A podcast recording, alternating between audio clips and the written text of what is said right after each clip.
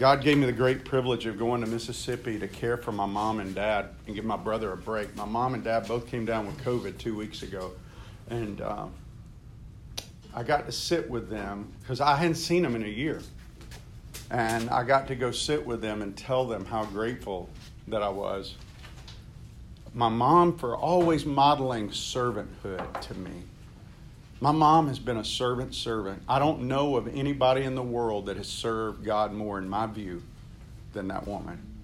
I've watched her care for the sick and dying in a nursing home uh, when she got paid nothing to do it hardly, but to go, and it wasn't a job for her, it was a mission for her. And she used to take me and my brother there. And she would tell us, Come on, let's go say hi to them. Let's go in and, and, and visit them because they don't have anybody to visit them. My mom did that with me when I was 12, 13 years old. And I remember complaining. I didn't want to go. The nursing home stunk, smelled like urine and alcohol. And I, and I didn't want to go, but she made us go. And we would spend the night. We would sleep on a couch in there, my brother and I, while she worked the 11 to 7 shift.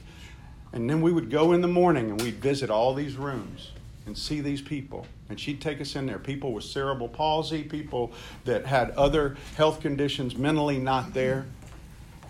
I've never forgotten that.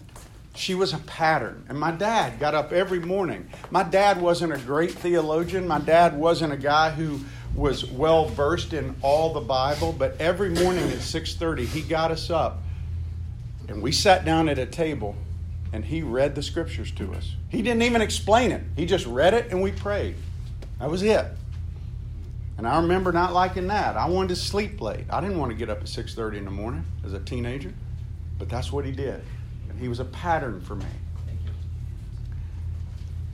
The writer to Hebrews ultimately is telling people as you run this race of faith, you be a pattern. You be a pattern. You are a pattern. be a pattern for God. Don't be a pattern for other things. Don't be a pattern for the world. And you know, our journey started a year and a half ago. And as we went through this book, Chris, it's really written to a group of people over and around Rome who was a small faith community made up of, of people who were all in with Jesus, people who said they were all in, but they weren't, and people still trying to figure it out. And it was five warnings given. The primary purpose was written to the believers. The faith community encouraged them, but there were five warnings to the people that weren't all in. They weren't true believers. They were like a lot of people in the American church who know about Christ up here in their head. They know all about him, but they don't know him intimately. And so the warnings are in chapter 2. He says, Don't drift from the message. What's the message? Jesus is supreme. He's the only bridge to God. He's the only thing that really matters for you to know spiritually and how to connect to your Creator. It's not sacrifice. It's not a church denomination. It's not, uh, uh, you know, some family ritual. It is Jesus and Him alone that makes God able to receive you into His family. He's the only thing. And that's the message. Jesus is supreme. He is our great high priest. And so he says in chapter 2, don't drift from that message. Chapter 3, he says, don't harden your heart. Don't think that you can live independently from God apart from Jesus. Don't think you can live independently. I created you. He, he's, he's saying, uh, he's taking them back to the children of Israel who saw God do all these miracles, and still they said, Is God with us? Does he really care about me? And, and so he says, Don't harden your heart like they did. Don't do that. And then in chapter uh, 5 and 6, he gives the third warning. He says, Don't waver. Don't go back and forth between, yes, I'm in, or no, I'm not in. For us, we don't waver with a sacrificial system like they did, we waver with the world. We want, we want Christ and the world, and you can't have both. Uh, you can't have your feet in both boats. You can't be running a race for Christ and running a race to get all the things of the world. And we're going to look at that today, even in what he says to the people, because most of us spend our entire life trying to get the approval of other men, either by thinking we're important, that we're powerful, we have money, or we just want them to love us and like us. And so we spend all our time and resources trying to gain that approval somehow, some way. And he says, No, don't waver. Jesus loves you. God gave Jesus to you to bring you to me to let you know that you don't need anybody else except for me. And then in chapter 10, he warns him don't be an apostate. An apostate is somebody who has the truth but rejects it. That's one of the saddest things in the world to me is somebody who knows the truth about Jesus, and we all know them. Everybody in this room knows people who know the truth, but they say, you know what, I don't want it. I don't want that. I'm not going to live that way. And they just reject it, even though they know what Christ has done for them. And then in chapter 12, he gives the fifth warning, which is just don't reject him. Don't. He makes this final appeal don't reject Jesus. The whole book basically is uh, nothing but leading us to know that as we run our faith race, the analogy he gave in chapter 12, that we run it knowing that God chose us to be his and to put God on display in the world around us. That's what he wants us to do. And so he spends the first 12 chapters of the book basically laying a foundation. Who's who's builders in here? I know there's somebody who builds. Eddie. Anybody? Eddie is. Eddie, you're a builder. Uh-huh. What happens if the foundation's no good? Well, you're just messed up. Yeah, it's never going to work, is it? I mean, you can have the be- most beautiful house on top, but if the foundation's messed up, it's going to crumble. Or if you have a ship, for you guys who go boating, if you have this unbelievable boat on top of the water, but the hull is messed up, guess what? It's going to sink. And usually it doesn't sink right away, but what sinks it? A storm, or bad waters, or bad weather. And see, what happens in the world around us is people spend all their time working on what's up top, they don't work on the foundation. And they think they're doing good till a storm hits them and it reveals that there is no foundation there. And so he, he spends 12 chapters, or, or the majority of the book, getting to the point to where he is in chapter 13, to where he says, okay, this is what it looks like now. This is the foundation. First you believe, then you act. Okay? First you get revelation, then you see the application of it. That's what he wants. So he lays that down. And we've been in chapter 13 really for the last, I guess, couple of weeks. We've been going through different things as we're in 13. In chapter 12, he started this race analogy. And we got to run our race according to his plan. He says, put off the useless, put off the things, every weight and sin. He says, we got to run according to his purpose. We got to look to Jesus. That's what he says. Our purpose is to follow Jesus. You know, when Jesus, he didn't say follow my teaching. That's what most of us think it means to follow him. He says follow me. In other words, follow my pattern. It's not about knowing, it's about being. Far too often we want to know and not be. He says, look to his pattern. Consider Jesus. He's the support, source and the supreme example of our faith. Do you know that? Do you know that Jesus is the source of your faith? Your very faith is a gift from Him. You can't muster it. You can't just say, I'm going to do this, I'm going to live out this life. You have to call Him, you have to seek Him.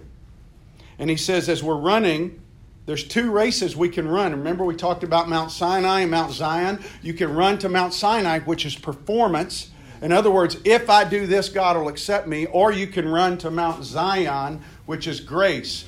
I can run this race because of what God has done for me, not what I do for Him. And he says this is seen in our love for God and others, our love for man. Remember, we looked at that love for brothers, aliens, those who are hurting, longing for our Maker. And then before Thanksgiving, we saw that he calls us to run this faith race staying true to the gospel. How do we do that? By imitating the faith of our fathers, he says. Remembering the object of our faith doesn't change. Remember, he says Jesus Christ is the same yesterday, today, and tomorrow. Do you know the same Jesus that walked with Peter is the same Jesus that can live inside you. In fact, Jesus says it's better for us because Jesus isn't just here with us in a physical capacity where he self limits his power, he's inside of us with unlimited power. Now, he doesn't self limit anymore. You, see, when he walked the earth, a lot of people don't think about this. He was 100% human on earth, and he self limited his power. He didn't just, that's why it says, why do you think it says in Scripture he grew in wisdom and stature? Why would he need to grow if he was all knowing? He wasn't all knowing in his human form, only as the Spirit moved him to do things. Why? Because he's purposely self limited. I never really thought about that much till I started going to Israel and started really looking at the scriptures. Most of us don't think about that. But he's not self limited anymore, he's inside of us. And then he says to guard against false teaching. You know, I was, the other day, I was watching TV and uh, this thing came on. This guy, man, he sounded so good. Man, he sounded good. He's talking about Jesus. He's teaching, and it was on a. It was, believe it or not, it was on. You know, a lot of these news channels on sometimes on the weekends they run religious programming, and so it was running on there. This guy didn't look like a whack at all. No whack job. He looked like a real, legitimate Bible teacher, and he was saying things that sounded so right. And he's sitting there talking. Um, I'm listening to him, but then he said some things, and I'm going, "Whoa, that ain't that ain't right." I knew exactly in Scripture where it wasn't right, where it conflicted. And I'm listening to him, and the more I listen to him, but I'm looking, there's an audience, and there people are going, yeah, yeah, yeah. They had no idea what he's saying is false because they're biblically illiterate. And that's why it's important what you guys are doing, growing in the Word. And we got to guard the purity of the gospel. And he says also, we saw, he says to stand apart from the world. He said Jesus went outside the gate. Why? The sacrifice was taken outside the gate because we stand apart from the world. We got to be willing to suffer rejection from the world because of our faith, like Jesus. That's our pattern. And too often we compromise because we don't want to be rejected. And I understand that. I do. In the Marine Corps, I experienced that a lot. You probably did too, Kent. I mean, like in the Marines, it's hard to walk a life of faith because you want to fit in. These are your brothers. And then we saw in verse 14, he said, Seek the home built by God. Don't try to fit in here. Don't compromise. That's what he was saying. Well, today, we're looking at 15 through the end of the chapter, 24. And as we look at this, I want you to think about these questions, okay?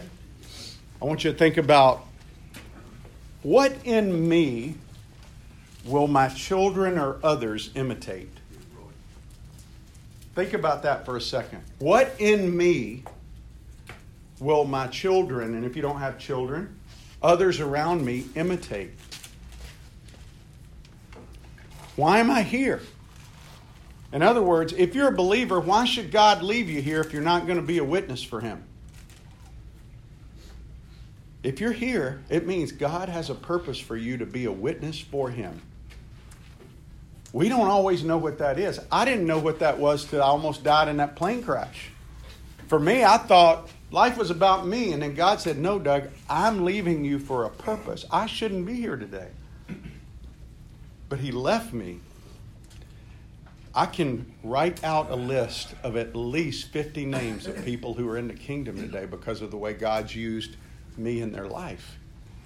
Now, I can't take credit for any of that because I'm scum. I've made terrible life choices. I am a terrible witness. But God has redeemed me. He's redeemed me and used me because He has a purpose for me and He has one for you too. What is your mission? Jesus said this He said, Follow me and I will what? Yeah. He didn't say, hey, follow me and go be fishers of men. He said, follow me and I'll make you. You see, our mission is to follow Jesus. The question is, are we? Because if you're following him, I promise you, you will be a witness for him. You cannot follow Jesus and not be a witness for him. How are you running? See, one of the problems for us today is we have a lot of situational ethics. This came about, I think, about 10, 15 years ago. Uh, a lot of elites started talking about situational ethics. You know what that means, really? it means everything. You do what you want when you want to do it. That's what situational ethics is. Yesterday, I was at the shooting range with a guy, and I was just out there, and I needed change. And he gave me change, and I, I had a $100 bill, and I asked him, I said, Can you change this for me? And he gave me four 20s and a 50, thinking 150 was a 20. Because in his mind, he just counted out. He's an older guy, and he just gave me four 20s and a 50. And I go back to my truck, and, I'm, and I just look at it, and I go, he just gave me too much money. Yeah, he did. Oh, and I'm and, and and I go, hey, hey, hey, hey, wait a minute, you gave me too much money. And he goes, Well, you know, wow, that was really nice of you to catch that. You know, some people might not have done that. I said, Yeah. But you know, the problem is, I can't not do that because God is always watching. I can't have situational ethics. It's not me. It's not that I'm just such a great guy. Because I'll tell you, if it was my flesh, I would go, okay, I'll get an extra 30 bucks.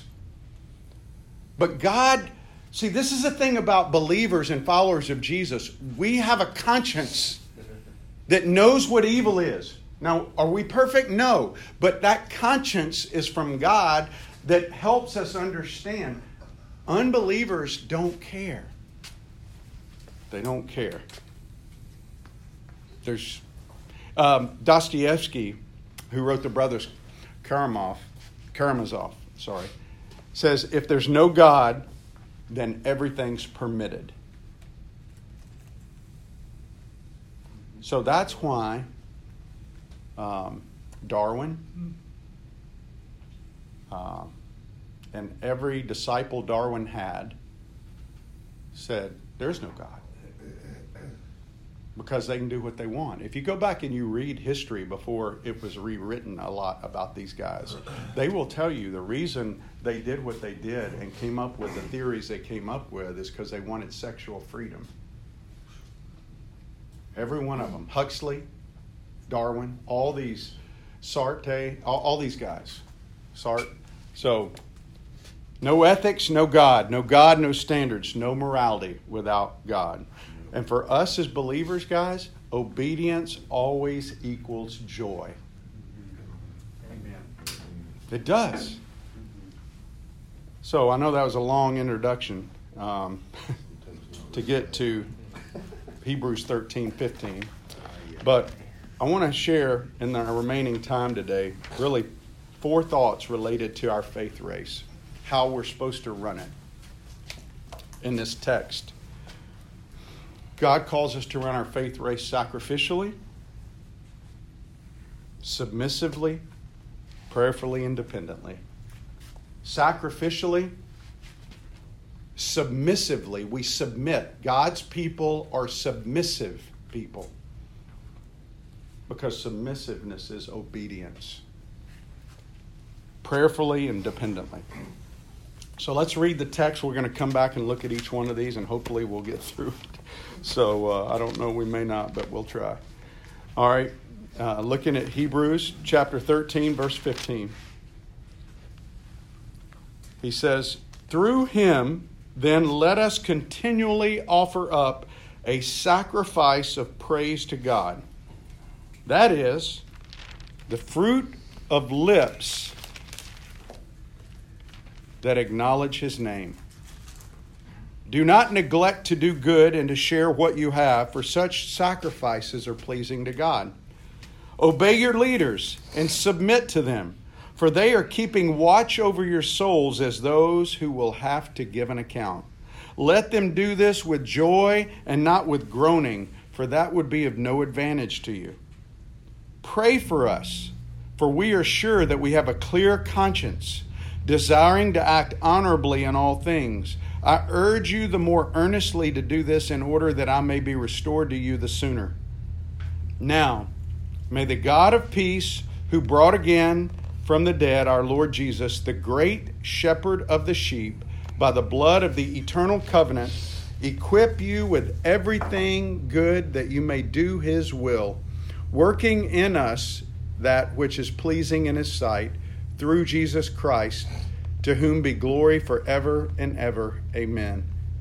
I appeal to you, brothers, bear with my word of exhortation, for I have written to you briefly. You should know that our brother Timothy has been released, with whom I shall see you if he comes soon.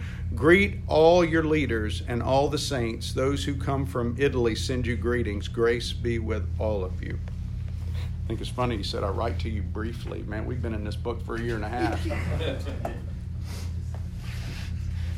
but this, these, these four principles he's calling us to are all right out of the text.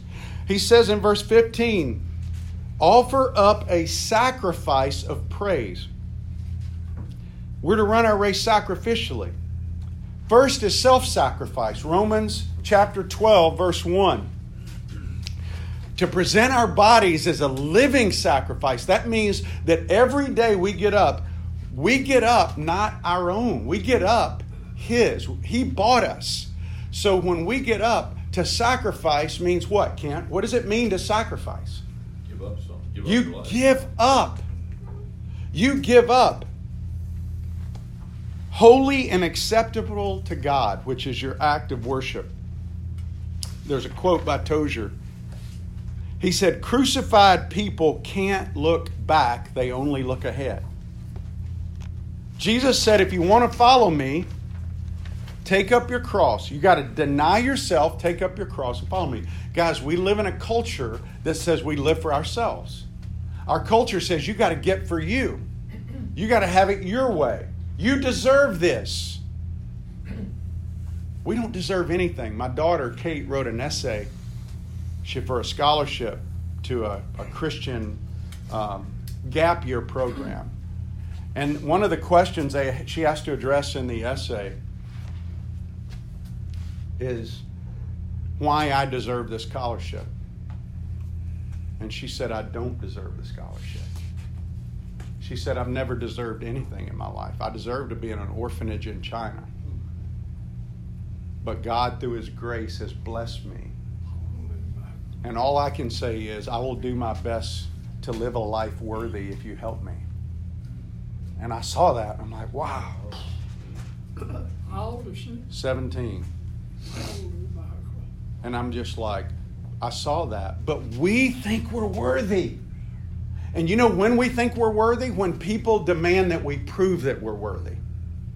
And what I was struck by when she wrote that is she was asked a question that a lot of times we as men are asked Why do you think you deserve this promotion? Well, because I do this, this, and this. I was thinking yesterday was, quote, Giving Tuesday. How many of you guys got multiple emails saying you can double your gift if you get it today?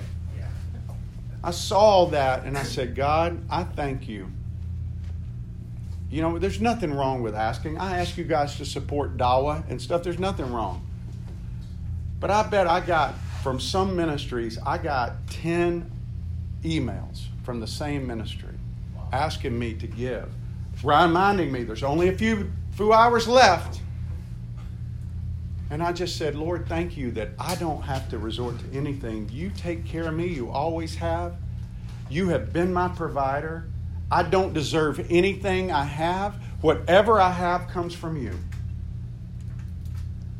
Guys, He calls us to be sacrificial in the way we live our life, and it starts with us self sacrifice for Him. So we have to ask ourselves what are we sacrificing for Him? Well, it's not just self sacrifice, it's also serving others. Romans 15 1. We who are strong have an obligation to bear with the failings of the weak and not to please ourselves, he says. Let each of us please his neighbor for his good to build him up. When's the last time we built up a neighbor? Man, this is convicting stuff. I'm reading this and I'm going, okay, Lord, man, just pile it on. Because this is this is what we should be doing. Are there opportunities out there for us to build up our neighbor now? Yeah. For you guys who've served over on the north side, when we go and we give, do you have opportunities to build up your neighbor there? There's lots of them. Philippians 2 3 Do nothing from selfish ambition or conceit, but in humility count others. Count others more significant than yourselves. And then it talks about Jesus, who being in very nature God considered didn't consider equality with God something to be grasped or held onto, but instead he became obedient became a human, the God of all creation, the one who spoke stars and the sun into existence, became a human and was crucified for me and you. Wow. If that doesn't make you want to sacrifice, I don't know what will. I'm sitting in Mississippi cleaning up urine and carpet with my mom and I did it with joy because this woman nurtured me from the time I was a baby and taught me to love God. It wasn't a burden, it was a privilege. And to serve other people because God has done stuff for us, He's given us life. Guys, we've got to remember Satan tries to get our eyes off of that fact and onto the fact that, man, I don't have what he has. I don't have what I want. And we got to stop that. Philippians 4:18 is says, "I'm well supplied." These are this is Paul writing to people who have cared for him at their own expense. I am well supplied, having received from Epaphroditus the gifts you sent, a fragrant offering, a sacrifice acceptable and pleasing to God. It's not just self sacrifice or serving others, it's financial sacrifice when you get a big boatload of money, or you get a bonus, or you have money that you get unexpectedly, is your first thought, here's what I can do with that? Or is it, I wonder what God wants me to do with that?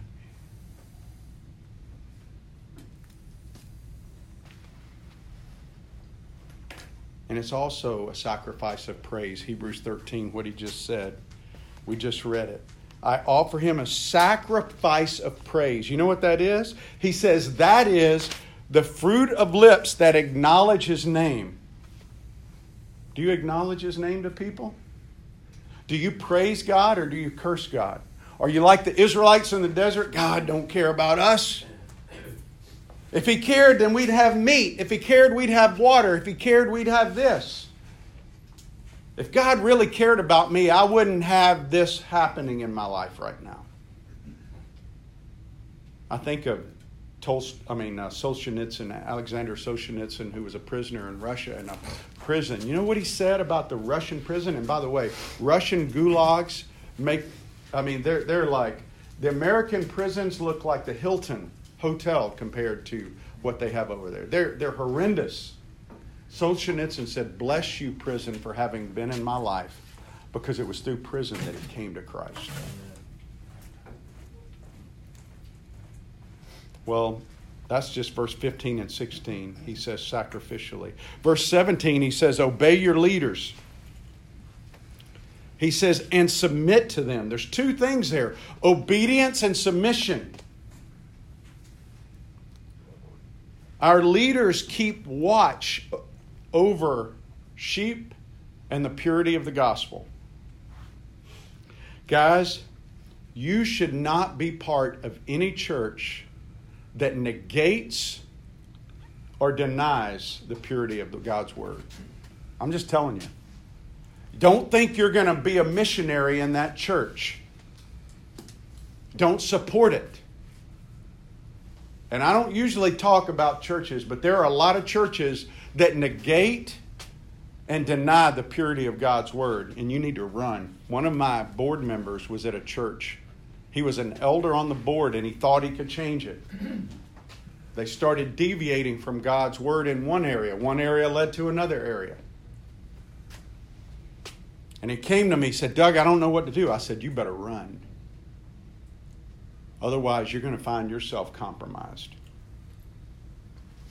He says, Obey your leaders and submit to their authority. When God puts people in your path that are in authority over you, it starts with our parents. Parents are the first authority that we experience growing up. That's God's structure. He works through parents. And he says, honor your mother and father. He doesn't say honor them if they do everything right. He doesn't say honor them if you like what they tell you. He says to honor them. Why? It's the first authority structure that you have where God works through these people. Then you have elders in a church. I don't like what they're telling me to do. Now listen, I have no authority, but God's word has all authority. And and here's listen this. John 13, Jesus says, Whoever receives the one I send receives me. Whoever receives me receives the one who sent me. See, you got to get past looking at the pastor or your elder as Joe or Doug or whoever it is. You, you hopefully are seeing that if I'm up here as a servant of the Most High God, teaching God's Word, that God is using me as an instrument and I'm nothing, but He's everything. His Word is everything. And that's why I told my daughters the other day you sit here and you just think Dad's reading the Word. God is trying to communicate to you through me His truth. And you have a choice. You can obey it or deny it. And as men, we have a bad tendency to look at the guy up front and go, I don't like the way he talks. I don't like the way he preaches. I don't like what he just said. I don't like the way he said it. He's not interesting. If somebody, listen, if you were dying from a deadly illness and the person, the doctor wasn't friendly, but he had the cure for you, you're going to take the cure. And so we got to get past seeing the people and see God using the people. Submit, he says. Listen, we have to understand. He tells us why. He says, Leaders keep watch over your souls as those who will have to give account. Go back and read the book of Jeremiah. Listen to what Jeremiah says in 13 17. If you will not listen, my soul will weep in secret. Do you know when you guys don't obey, it breaks my heart. I, I, I, I'm so burdened for some of the guys at SWAT, guys who aren't here anymore, guys who pulled away. When I know, guys, that God has given me an opportunity to influence and to help them in His Word, deny His Word and don't obey it, it breaks my heart. And that's what Jeremiah is saying. Acts 20, 24 through 31, Paul telling the Ephesian elders, I know that there are going to be ravenous wolves who come in here, false teachers, and they're going to mislead you. Paul was, was torn up about that. Hey, Doug? Yeah. Is this referring to our church leaders specifically or leaders in general? Here, I think because he doesn't contextualize it with the church, I think it's leaders. But obviously, elders and church leaders would be considered in that. But I think if, if you're in a small group, God has put that small group leader in a position over you. To, to, is he, if he's teaching the word, again, I have no authority. I have no authority. What Doug thinks doesn't matter, except as it comes from God's word explained. Hopefully, I'm explaining it correctly, but I'm human and flawed, and sometimes I may not be. Do you mind? Thank you for doing that uh, Andy. Um, so, so is there an ecclesiastical um, body here in this room right now? Well, some people would view this as a church just because the church is the people. See, we've defined the church as a building you go to where you've got a paid pastor and a paid staff, and those people are there. That's not the way they defined it in the New Testament. You do have elders and leaders you celebrate communion, the Lord's Supper. Do we do that? Do we? Here? No. Well, we have. We have. At the conference. Uh, yeah, we've done it. We don't do it here every week, but we have done it at re- retreats. Why, why do we do it? Because we're commanded to do it. Do we baptize people? I baptized Roy two weeks ago or three weeks ago. Yeah. So, so are we believers? Are we gathering? Are we the church? Yes. Am I up here teaching God's word? It's His word, it's not my word. And, and so I think specifically here, see, the concept of doing what we're doing, we wouldn't be here if the church was functioning the way the church would, should be. Plain and simple. But it's not in our culture. So, as it relates to the New Testament church in Jesus' time, yes, that's what he's referring to. As it relates to 2020 in America, I don't I think it relates to the ecclesiastical body, wherever you're meeting as believers, that somebody's teaching God's word, you have leaders that are discipling. Are we making disciples? Yes. What's the mission of the church? To make disciples.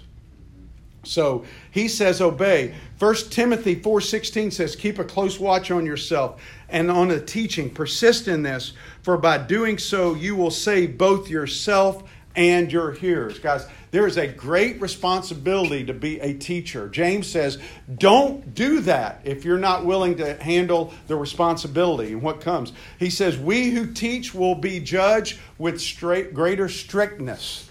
In James 3 1. So, he says, obey your leaders. Let them do this with joy, not with groaning, for that would be of no advantage to you. That's what he says. Then in verse 18, he says, Pray for us prayerfully. Philippians 4 6 says, Pray about everything. 1 Thessalonians 5 says, Pray always. Guys, do we pray except when we need stuff? I mean, I mean, we all pray when we, we're in the foxhole, but do we pray for our leaders? Do we pray for our friends, not just when they're in need. Do you know, Sam, I pray for you?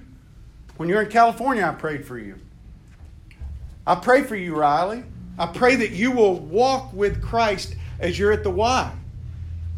I, and I pray for each one of you. I, that's why I, I have this list on my, my desk at home, and I see your names.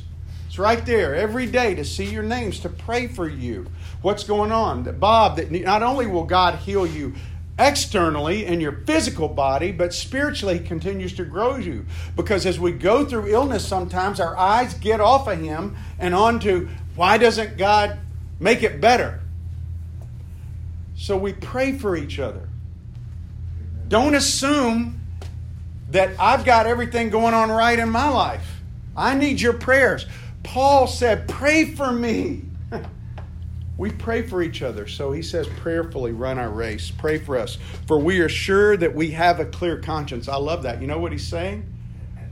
He's saying, I'm not perfect, but my conscience is clear. I'm doing my best to be the man of God that God's called me to be. And guys, I tell you without re- reservation that I'm doing the best I can to walk with God with a clear conscience right now. Pray for me. I don't know that a lot of leaders can say that in our culture because a lot of leaders insulate themselves and they don't have people who will put their finger in their chest and say, Hey, are you reading God's word? In fact, I've done it to a few of them. They didn't like it. They're like, they looked at me like, Who are you to be asking me that? See, as fellow believers, that's a loving thing to do. Amen. Prayerfully. And then verse 20. Now, listen, dependently. I love this, and I know we're at the end, so we got a couple of minutes. Just bear with me here. Verse 20 to 24, guys, is kind of like the summation of what the whole thing's about. It's a summary statement. And notice what he says. Now, may the God of peace, it's a benediction, may the God of peace, who brought again from the dead our Lord Jesus Christ, the great shepherd of the sheep, by the blood of the eternal covenant. I don't think that word eternal covenant is used any other place in the New Testament. What's he saying there by eternal? It's usually new. He's referring to the new covenant because it's the blood of Christ. What is he saying by saying? He's saying what Paul says in Ephesians 1 from the foundation of the world. He's telling them, God earmarked you, Rory, to be His. He earmarked you to be His from the foundation of the world. You are always His. So don't have some misconception, misconception that you choose God. He chose you and said, I'm going to place my spirit in you. You're going to represent me to the world. Now walk in that spirit. That's what he says. We depend on him. You can't do it on your own. And notice he says in verse 21 equip you with every good thing. The word equipped is used four times in the New Testament. Okay?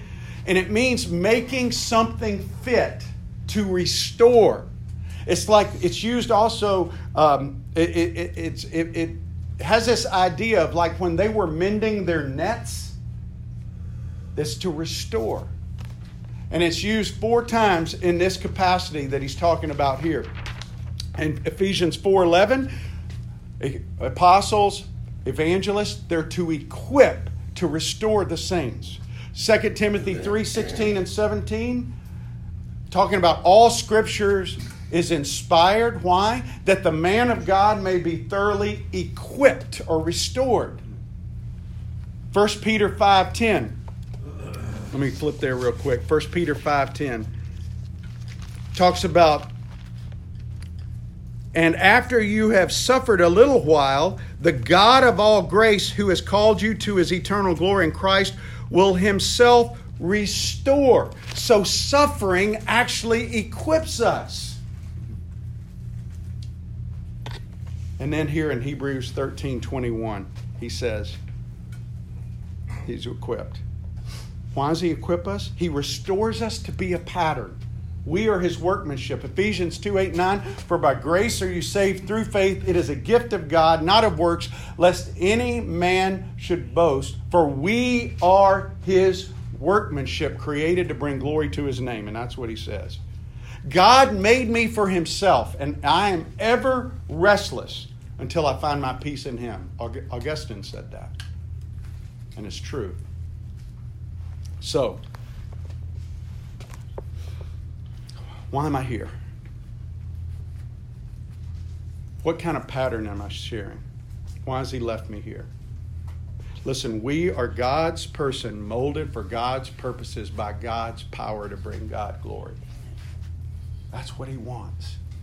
There's a guy, all I know is his name was Danny, and I'm going to close with this. He went to the Citadel. He was a missionary. He wrote this in his journal before he was martyred. He wrote it. He walked out of his hut going to visit with a, I guess, a chief of a tribe, and they martyred him for being a Christian. This is what he wrote I'm part of the fellowship of the unashamed. The die has been cast. I've stepped over the line. The decision has been made. I am a disciple of Jesus Christ. I won't look back, let up, slow down, back away, or be still. My past is redeemed and my present makes sense. My future secure. I'm finished and I'm done with low living, sight walking, smooth knees, colorless dreams, chained visions, worldly talking, cheap giving, and warped goals. My face is set and my gait is straight, is fast, and my goal is heaven. My road is narrow, my way is rough, and my companions are few. My guide is reliable, and my mission is clear. I won't give up, shut up, let up until I've stayed up stored up and prayed up and paid up for the cause of Christ. I must go till he comes. I must give till he drop, till, or till I drop. I must preach till everyone knows. Work till he stops me, and when he comes for his own, he will have no problem recognizing me because my banner will have been clear. We're fooling ourselves if we think we'll die for Christ when we won't live for Him. So, what are you going to do? What kind of pattern are you setting? Father, thank you for the reminder this morning that you have called us to be sacrificial, submissive, prayerful, and Lord, dependent people. We cannot do this without you. And I praise you that you have called us from the foundation of the world. And there may be guys here today, Lord, that need to repent, guys that need to say, I've been trying to do it on my own, guys who say, I haven't been submissive. I haven't, I haven't been sacrificing anything. I've conditionally sacrificed. But I'm all in. And I want to trust you. And I want you to live through me. I want to be like Danny. I don't want you to have any problem recognizing me as your own father. So if that is you, there ain't no fancy prayers. You just own it up with God. Tell him that you're thankful for the cross and ask him to take over your life and to lead you where you need to go. Father, you know each guy's heart here, and I pray that if anyone prays a prayer of repentance and trust in you, you would restore him and use him for your glory. And I pray this in Jesus' name. Amen.